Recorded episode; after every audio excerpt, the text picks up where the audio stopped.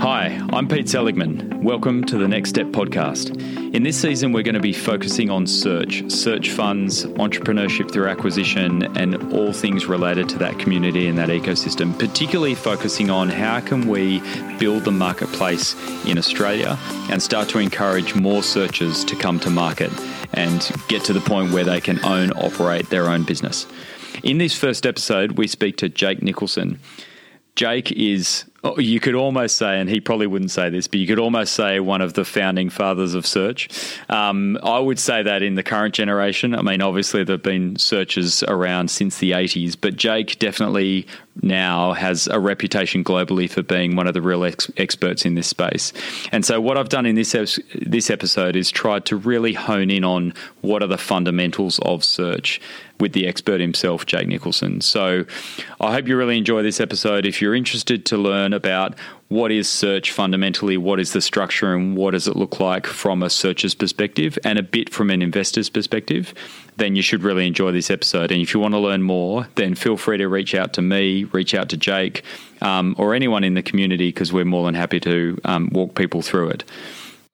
Hey Jake, how you going? Welcome to this episode of the Next Step hey, podcast. Thanks very much for coming along. Thanks for having me. Um, so, what I wanted to do today was really in the crux of this episode help people to understand what search funds are and what it means to be a searcher in that environment. But before we get to that, um, it maybe you can help us understand a bit about how you came to where you are now uh, and doing what you're doing now, but a bit about your own personal search journey to help put it that in context. Sure. Um, thanks. Yeah. So I learned about search funds during my MBA at INSEAD. I, I came to INSEAD thinking I was going to do something entrepreneurial. I wanted to do something bigger and entrepreneurial, and that's about as well as I could define it pre MBA. Um, but but during during the MBA, uh, someone told me about search funds. Someone told me about this idea that you can go buy a company. Um, and I, I at first brushed it off, thinking it was a bit fanciful and, and something out of my reach. But then I heard about it a couple more times and started to look into it. I ultimately uh, decided to partner with a professor to do an independent study project on search funds. I interviewed 30, 40 searchers out there, and I realized that this is a a real path that that real people actually take. Uh, and I saw it as a great combination of the traditional post MBA corporate path um, where you can implement some real MBA type skills uh, and the um, more uh, gritty, or I guess the the more unglamorous uh, early days startup path of living on ramen noodles in your garage for for a couple of years, um, figuring out which chairs to buy from IKEA. That's right. Uh, and uh, and so I, I, I decided to to jump into it, and it, it turned out to be um, the, the, the more I, have gotten into that world, it, that that hypothesis has turned out to be uh, more and more true. Um, fast forward ten years later, uh, and I'm I'm still working with search funds, uh, so it's obviously caught my attention. That's right, and I mean you, you've you were, I think, am I right in saying you were employee number one at the first Search Accelerator? Um, That's right. So can I you tell us a bit about that? Yeah. Then I then I ended up working with a, an INSEAD professor of mine, Timothy Bovard, to build and run the world's first accelerator for search funds, Search Fund Accelerator (SFA), um, and uh, ran that for a couple of years, and and now running a different platform for search fund entrepreneurs in Australia. Yeah, no, fantastic. And so, you know, it, it, given that experience you've had, and I mean, it definitely, I, I, think it's fair to say that you're well recognised as being very deep in in the market um, globally, um, but also particularly given uh, your focus on Australia at the moment, have a really good understanding of how that all of those kind of models might apply to the Australian market, which is really useful for us um, in this region. You know, what do you think are the main attributes of um, the search model that um, distinguish it from other models, whether that be kind of startup VC, PE, all of the other kinds of private investment um, options. What is it that really distinguishes search? Yeah, so so Pete, it, to elaborate a little bit on my prior point about it being the hybrid of of startup and a corporate job, uh, it in my mind can offer the best of both worlds to the to the uh, the aspiring entrepreneur who wants to step into something meaningful, make make uh, make meaty decisions as a leader of people with some resources, but still take ownership of of, of the company and the outcome. Um, so, in contrast to a startup. Uh, where you don't have customers, you don't have uh, a, a, proven product, you don't have um, a, a product product market fit. Uh, you don't really have much of a team at the beginning. Um, when you buy a, a, smaller mid-sized company, you have all of that, and really the the value you're trying to create is on top of that, in professionalizing the business and, in grinding out uh, uh, revenue growth uh, in a way that the seller might not have had appetite to or not been able to, um, and making the the strategic decisions that um, that that you find appropriate. So it's a bit like uh, a bit like in the cooking shows where they say, "Here's one we prepared earlier." It's it's it's kind of you know the, the, the startup plus. It's it's saying you know if you've got a particular appetite for a certain industry sector or a particular business type, instead of really starting from scratch, there are businesses out there that have actually jumped a few of those initial hurdles, and then you can help them scale up instead of necessarily just starting up. Exactly. So, in contrast to the startup probability of success of 10, there are different numbers on this, but somewhere in the neighborhood of 10% or single digits. Um, you're unlikely to kill this business that you've that you've already bought. Um, the question is, how much value can you add on top of what's already there? Yeah, absolutely. And so, and and in answer to this next question, I think it's okay and even good if you if you get a little bit technical about um, even a particular kind of example or or case study. Um, what does it what does the search fund model actually look like? And both from an investor perspective and also from a searcher perspective like what are the actual mechanics? And how does that everyone's talking about you know the opportunity for a searcher to become an owner and all this kind of stuff but what does it actually look like? Absolutely. So the, the search fund model uh, as we talk about it today is something that's uh, been in existence for 36 years um, since it was created uh, at Harvard and Stanford back in the mid 80s. Uh, and there have been hundreds of them over over time. Uh, most of them in North America, but just the past five or ten years, it's really started spreading globally, and we're we're seeing great tra- great traction in different corners of the earth. Um, but it still stayed fairly consistent to its to its original form, and that involves a a two phase investment model where a searcher, an entrepreneur who wants to go buy and run a company, will first go to uh, a group of investors or a, a, series of individual investors or family offices and raise a small amount of capital. You can think of, uh, of this as sort of seed capital uh, before that search even starts, before the entrepreneur even starts looking for a business to buy. And what that entrepreneur is saying to the investors is, hey, I'm going to go buy a business. It's going to be a great business. I'm a great operator. Um, give me a little, give me a little uh, capital to to go find something. And then by doing that, you're getting two benefits as an investor you are getting, first of all, a 50% step up on that capital. And what that means is uh, essentially every dollar you invest now buys you uh, one and a half one and a half dollars worth of, of equity in, in the deal or one and a half preferred shares in the acquisition vehicle versus every dollar invested later will buy one preferred share uh, in that acquisition vehicle. Uh, that's part of the value to the investor. But the real value to the investor is that by participating in that first phase, that search phase, that smaller check, that investor gets right of first refusal on participating at the deal phase. So if an investor contributes up to 10 per, contributes 10% of the search capital, which is anywhere in Australian dollars, call it, you know, a few hundred thousand to a million uh, Australian dollars uh, for, for the search phase if an investor contributes 10% of that, then they have the right, but not the obligation to contribute 10% of the equity capital requirement at the deal phase once, once the searcher finds a deal. So that searcher will raise the search capital, search for one to two years to find a company to buy, um, go to the investors, raise the much larger check to actually fund the acquisition, the equity part of the acquisition, uh, and then and then we'll also go to banks to to finance the debt part complete the acquisition, then step in as the new CEO of the acquired business and operate it for the foreseeable future. And so, in terms of, I mean, one thing that, uh, one comment that just came to mind then, that was an interesting conversation I had with someone a few days ago from an investor's point of view. The thing that they also liked about that search phase was it gives them the opportunity to learn and get to know the operator.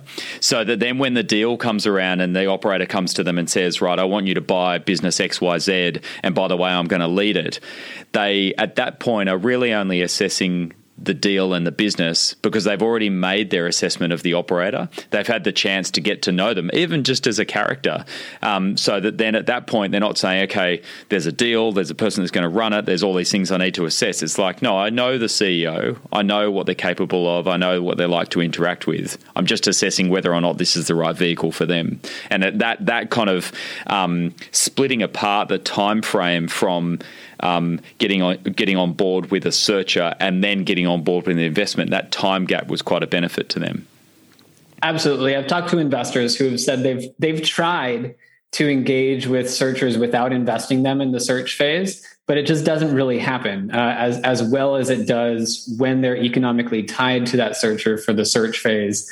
Um, uh, before they make the deal. And then it's also there's also a bit of benefit to the searcher too at the deal phase because uh, they already have investors who have who have uh, committed economically to their mission.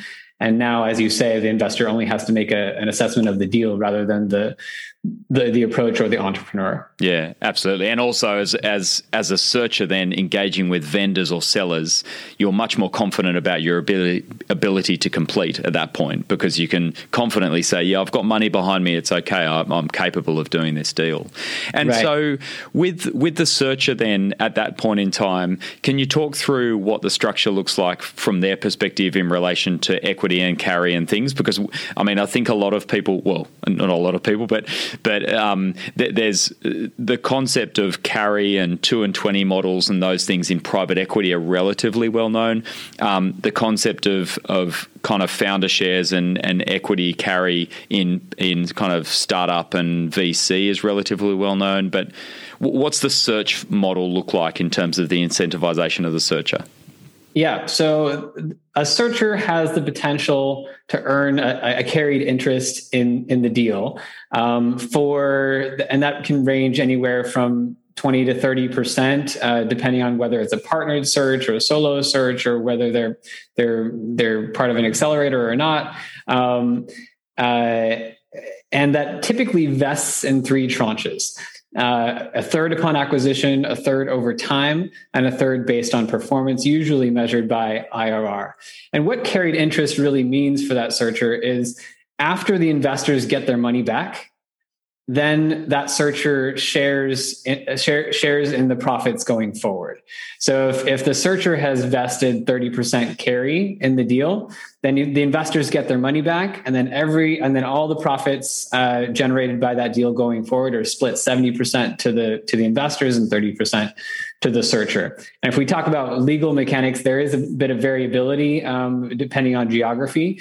Uh, some places it's straight up equity, some places it's options, um, but usually it's some division of uh, preference shares to uh, ordinary shares or common shares, depending on where you are. Um, it, it, but usually the investors have uh, have preference preference shares or the equivalent and the searcher has ordinary shares or the so, equivalent. So that's, I mean, w- when you put that in perspective with the other options on the table for people that might be considering search, that's quite a significant stake in a business that um, up front they're not having to find their own capital to deploy, right? I mean, if everything goes well for not only the searcher but also for the investors, given those hurdles, um, you're in a situation where you know five to ten years down the track, you've got a, you know a meaningful stake in what at that point will be a, a relatively material business. Absolutely. Uh, and even when you buy it, it might be a relatively material business, but you may have, regardless, you see when you buy it, you see an opportunity to add quite a bit of value. Um, and and grow the business and hopefully exit at a higher multiple and a higher valuation than you than than you bought it at. Um, and without putting in, in, any of your own personal capital in most cases uh, it's it's in many ways a pretty good deal. Um, uh, some people contrast it initially to a startup where you initially own 100% of the business um, that doesn't necessarily last very long uh, uh, when, once you go to raise raise money, um, and it eventually becomes uh, more analogous to to to the equity ownership in, in a search fund, but with different um, probability of success. Yeah, absolutely. And I think that probability of success is pretty important, right? Because you are buying a stable, kind of cash flow positive business that's been around for a while. Um, and to, to your point earlier, it, you have to do quite a few things wrong to blow it up. Um, so, therefore, you you know you're unlikely to go to zero um, you might not be, you know, 10, 20x on your exit, but um, you can still get, you know, 5, 10, 15x sometimes on these. And with a much more risk adjusted kind of profile on those returns, which from an investor's point of view um, gives you a bit more reliability in terms of those returns that you're expecting. Exactly. And uh, at a portfolio level, if you look at the asset class, you know, you, you look at so Stanford uh, Graduate School of Business does a report on search funds every couple of years. Their most recent was 2020. Um, and it shows north of a 32% IRR on search funds as an entire asset class over the whole 35 year history. Yeah, That's wow. pretty remarkable. That is, yeah. Um, and uh, and a lot of that is due to um, to due to well, a few things. Uh, one is uh, the, the the gap in the market, the the le- the lack of competition for these smaller deals. Private equity really only comes down. If we take Australia for an example, private equity really only comes down to about five million EBITDA. There are a lot of great small businesses between doing between one and five million EBITDA that not many people want. Mm. Not, not not many private equity firms want. And so if you go in there um, you're not only able to negotiate a, a, an attractive deal for yourself, but you're providing a great solution for that retiring business owner who otherwise doesn't have many options for that business. Mm. I think that's a, I mean, that whole dynamic. I mean, I think also globally is something that's really driving some benefits for this model. And I think that one of the problems that, I mean, definitely private equity, I think the structures there make it difficult for businesses that are that small to, to pay off under that structure. I also think one of the challenges with businesses of that size is the business itself isn't capable of affording the kind of capability that might be required to take it through that growth journey. And so that's where you need this kind of equity incentive model that's coming in through search because, you know, you've got a business that's got earnings of 1.5 million. You're not going to pay the CEO a million bucks a year, right? um, whereas, you know, option B for some of the people that might go into search as a searcher, option B or C might be McKinsey or Bain or GE or you know some other global organization where as an executive they're going to be earning hundreds of thousands of dollars, right? So so I guess attracting them to the model, the, the equity has got to be a pretty significant part of that puzzle, I imagine. Yeah, you got it, Pete. Uh, uh, investors have really liked this model for decades uh, because it provides them access to a part of the market that they normally wouldn't get efficient access to. And it generates really good returns uh, by what we've discussed already, but also by, as you mentioned, placing really high caliber, hungry, uh, mid career executives into companies that normally wouldn't attract this kind of talent. Mm.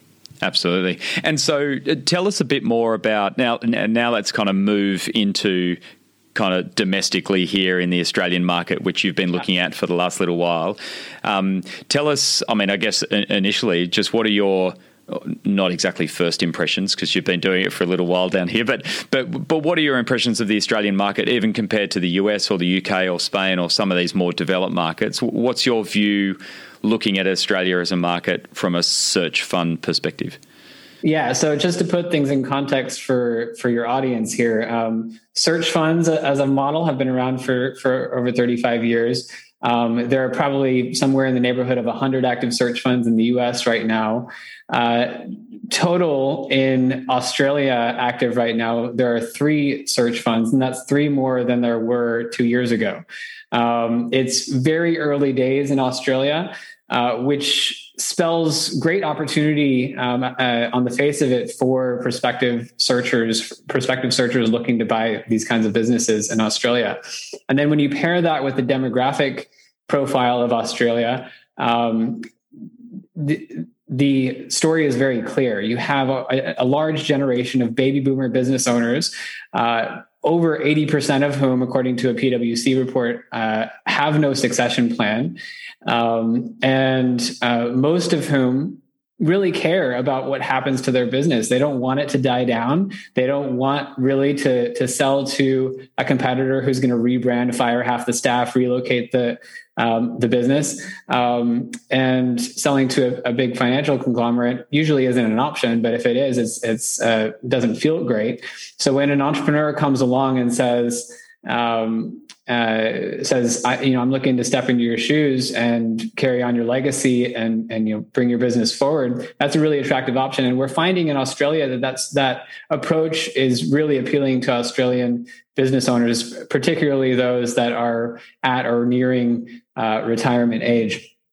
Um, if we just look at metrics, I, I won't go into specifics, but uh, r- response rates to our outreach to business owners are in the neighborhood of twice uh, what we see in the US. And, wow. and we see that as indicative of, um, of of the supply and the and the the hunger for this type of solution. Do you think that's also? I mean, uh, one thing I've al- always been interested in, and and um, I'll be having a chat with Enrique. I'll, I'll, put a link to that separately. But you know, when when y- you and I and he had a chat the other day, we are talking about kind of the cultural impact um, on the appetite for search. Um, what have you seen as the differences in, for example, the US market, which you'd know well, and the Australian market from a cultural point of view, both in terms of um, and and talking kind of not only business culture but also social culture um, with the vendor and the searcher. You know, does that uh, what works well in terms of their appetite for a conversation? Yeah. Um, so in general, Australia is a more conservative market than uh, than, than, the United States. We, I've seen that um, on the equity side, on the debt side, uh, on the entrepreneur side, uh, on the on the business owner side um, uh, which which provides a, a, bit more friction at, at all steps uh, than than one would see. Certainly not as much as some some other countries on this side of the world, uh, but but it's it's there in Australia, and, and we're putting the pieces together to to make the the, the market a, a, bit more fluid right now. Um, that said, I've I've heard people tell me uh, including including a couple of our current investors. Oh, Australian business owners are never going to sell to a they're they're they're, they're not going to sell, and if they do, it's not going to be to a thirty something year old uh, punk.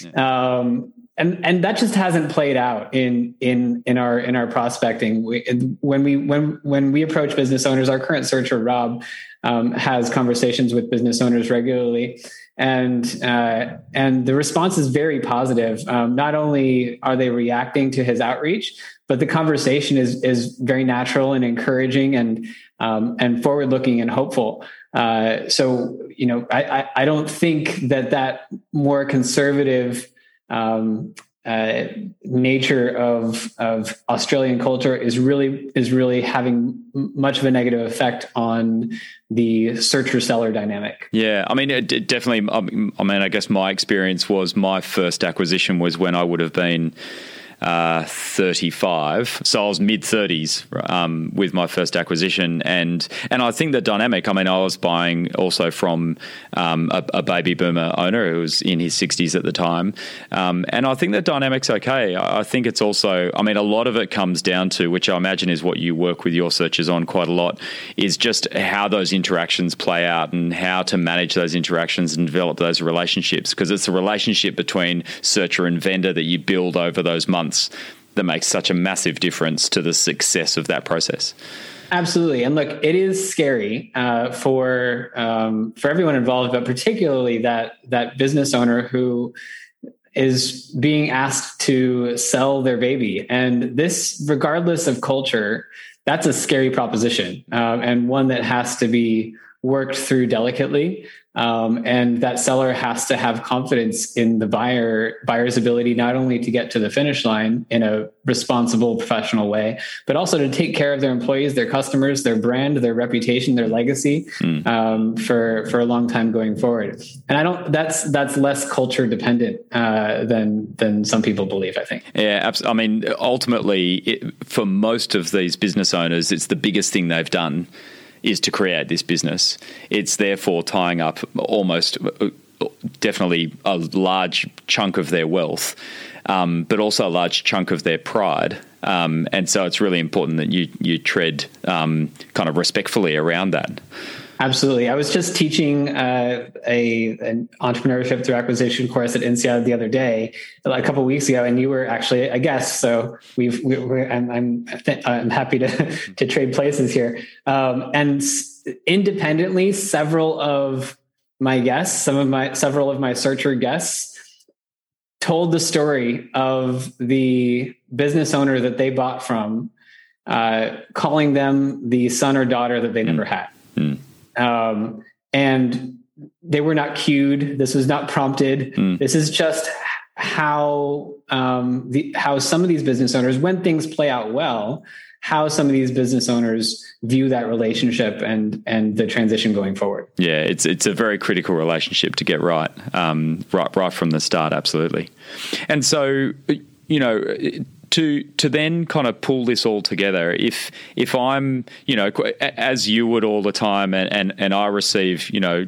a call at least every day from someone that's interested in the model and they might be from an investor perspective or a debt or, or particularly from a searcher perspective. You know lots of searchers or aspirational searchers will, will reach out to us and try and kind of understand what might be next for them.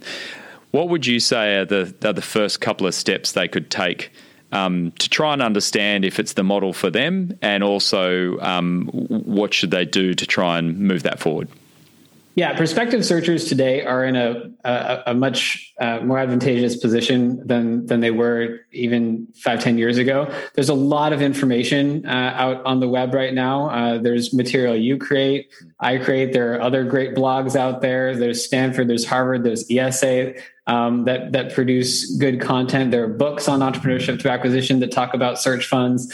Um, so and th- there's even a there's even a, a social network uh, called searchfunder.com for for searchers and prospective searchers to interact and ask each other questions. And motivate each other. So it's it's quite a community now, and there, there, are quite a few resources. And so the first thing I would say that a prospective searcher should do is take advantage of all those resources and really um, take the opportunity to educate yourself on this path. It's not a job. It's not. It's not something that you're going to apply for and then transition out of after a couple years. It's a two year search process and then potentially a five to ten year uh, operational period. So you you you better be ready to dedicate the next decade of your life. And if you're in in your mid thirties or somewhere thereabouts, uh, you know this is the prime of your career. So you you want to you want to be careful uh, and and make sure that you know what you're going into. Um, so that's the first step.